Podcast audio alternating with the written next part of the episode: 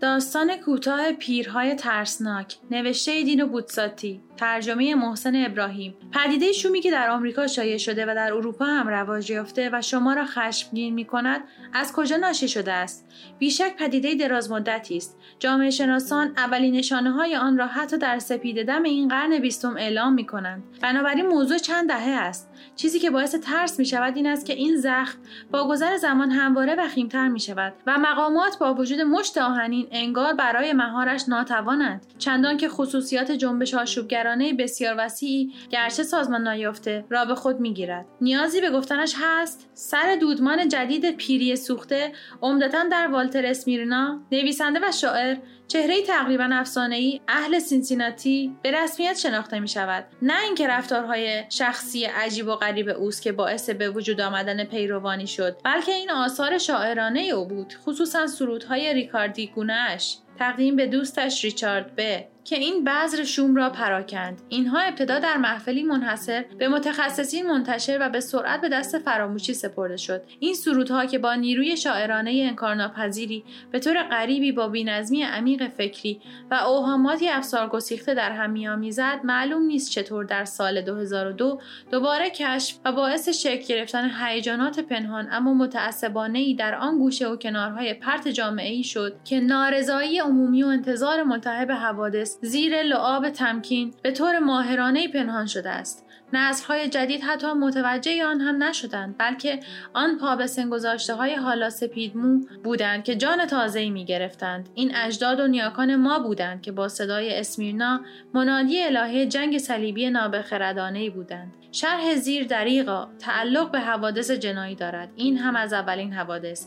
منفرد اوباشگری پیران. از ابتدای سال 2004 اما این باور وجود داشت که اینها اعمالی اتفاقی و پراکنده و بیریشه های عمیق باشند و روانپزشک شهیری آنجا بود که آنها را به گرمای استثنایی آن سال نسبت داد. اما وقتی که در سحرگاه روز 8 سپتامبر 2006 این تاریخ از تشخص تقریبا مقدسی نزد آن قانون شکنان برخوردار است. اولین انوار آفتاب مجسمه کهنه آزادی را در نیویورک که کاملا به رنگ قرمز آمده بود منور کرد و بانیان این عمل متحورانه گروه کوچکی از 90 صد ساله های بازنشسته یک خانه دولتی سالمندان بودند. اولین فریادهای هشدار برخاست اما دیگر دیر شده بود.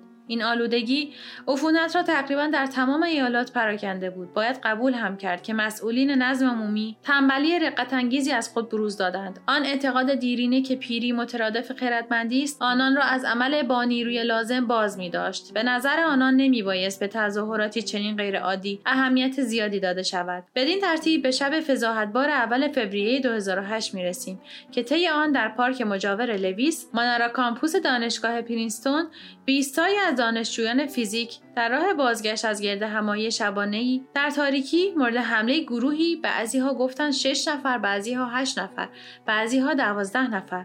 از پیران خشمگین قرار گرفتند که هر بیستای آنان را پس از کتکی جانانه با چوب و شماغ لخت کردند و با رفتاری زننده به آب یخزده دریاچه پرتابشان کردند. این عمل گستاخانه و فن دردناک حتی آن وقت وقیح جلوگر شد که پنج نفر از آن جوانان بیچاره شهادت دادند که با وجود تاریکی توانسته بودند حداقل یکی دو تن از آن مهاجمان را که از سالمندترین و نامیترین استادان دانشگاهشان بودند حتی یکی از آنها رئیس آن گروه آکادمیک بود شناسایی کنند.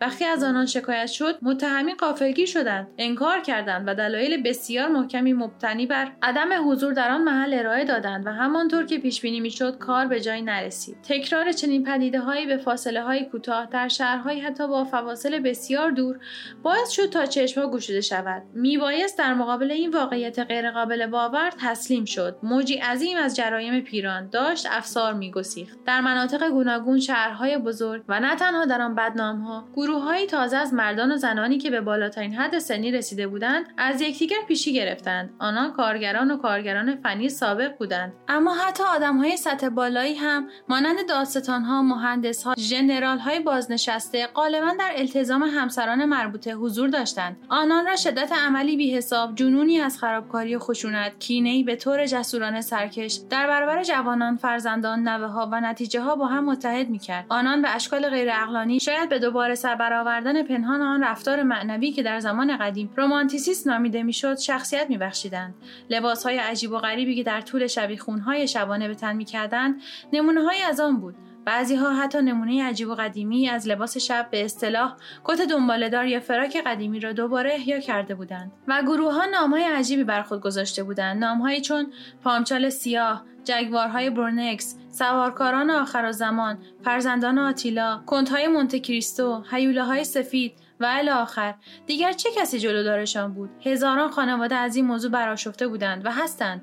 شبهای بیخوابی دل و پسانه در انتظار بازگشت پدر پدر بزرگ و جدی که برای ماجراجویی شرورانه دزدکی از خانه غیبشان می‌زند و جگوارهای برونکس که کله سحر جنده و جولیده به خانه باز میگشتند و با وقاحت تمام به سرزنش ها التماس ها و های جوانان خانواده با قهقه های تمسخرآمیز پاسخ می‌دادند. همه اینها در تضاد شدید با دنیایی بود که تصور می‌رفت برای همیشه در نظم و نظام برنامه ریزی شده کاملی قرار گرفته است. به گیر و به بندها و محکومیت های شدید وقتی که در حال ارتکاب دستگیر می شدند راستش چندهایی به خاطر زرنگی که پیرمرد دیوانه از خود نشان می‌داد و به خاطر سکوت نفوذناپذیرشان اثری نبخشید. گروه های ویژه پلیس جدیدترین و جدیدترین قوانین و مدارس بازآموزی هم سودی نبخشید. همچون تندبادی از جنون بیمهابایی بود که در نسل سالمندان میخروشید و انبوه نیروی پنهانی را که مدتی طولانی سرکوب شده بود آزاد می‌کرد. و حالا این بدبختی به اینجا بین ما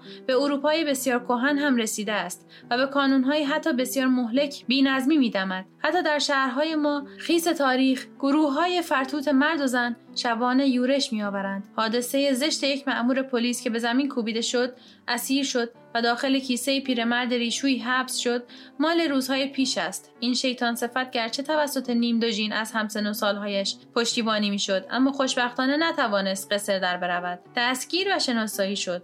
کارمند پیشین اتحادیه اروپایی کود شیمیایی رئیس خانواده ایالوار و با آبروست و 117 سال دارد. ریشه های عفونت کجاست؟ دانشمندان تمام جهان تلاش می کنند آنها را کشف کنند تا راهی برای درمانش به دست آورند اما نظریه ها هنوز کمی مخشوش است.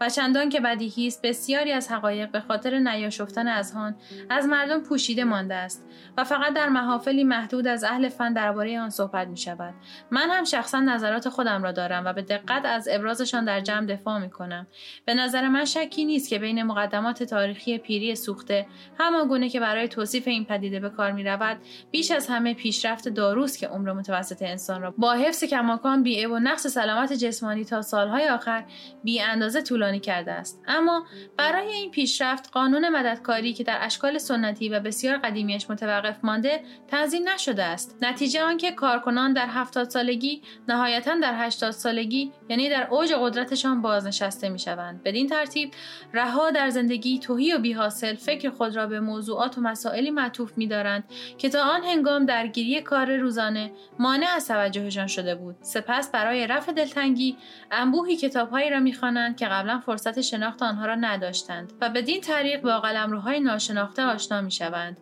دوران قدیم که به واسطه این قرائت ها از دور جلوه مییابد جاذبه پنهانشان را آشکار می کند و تمدن فعلی که به طور غیرقابل انعطافی به اشکال سوسیالیستی و جامعه بی طبقه بنا شده است در مقایسه اگر حتی نه آریان و دلگیر مثل یک زندان اما یک نواخت به نظر می رسد بنابراین اینک دلتنگی است برای آزادی از دست رفته گرچه حتی غم اینک آرزوی دریدن پرده شکل و زخیم قوانین و آدابی است که آدمها را به یک سطح در میآورد اینک آشفتگی خشم تقیان دیوانگی حتی در جوانی آن هنگام که فکر تحت فشار تربیت دولتی برای کوچکترین اندیشه مرسوم خم می‌شد آن هنگام که تعهدات کار و حتی سرگرمی های معمول تمام توانایی های شخصی را جذب می کرد آن هنگام نتوانسته بودند هیچ کدام از اینها را پیش بینی کنند. بنابراین فقط در اواخر عمر هنگامی که انسان سرانجام می تواند خود را وقف تفکرات خود کند بیکاری حاصله با استقبال از آسایش خاطر و طعم اندیشه روزنه از نور غیرمعمول می گشاید افق غیر مترقبه آزادی آشکار می شود رویای غیر مجاز از دیگران متفاوت بودن ادراک می شود مزه جوانی واقعی چشیده می شود خدای من چه دارم می نویسم اینها توهین به مقدسات است.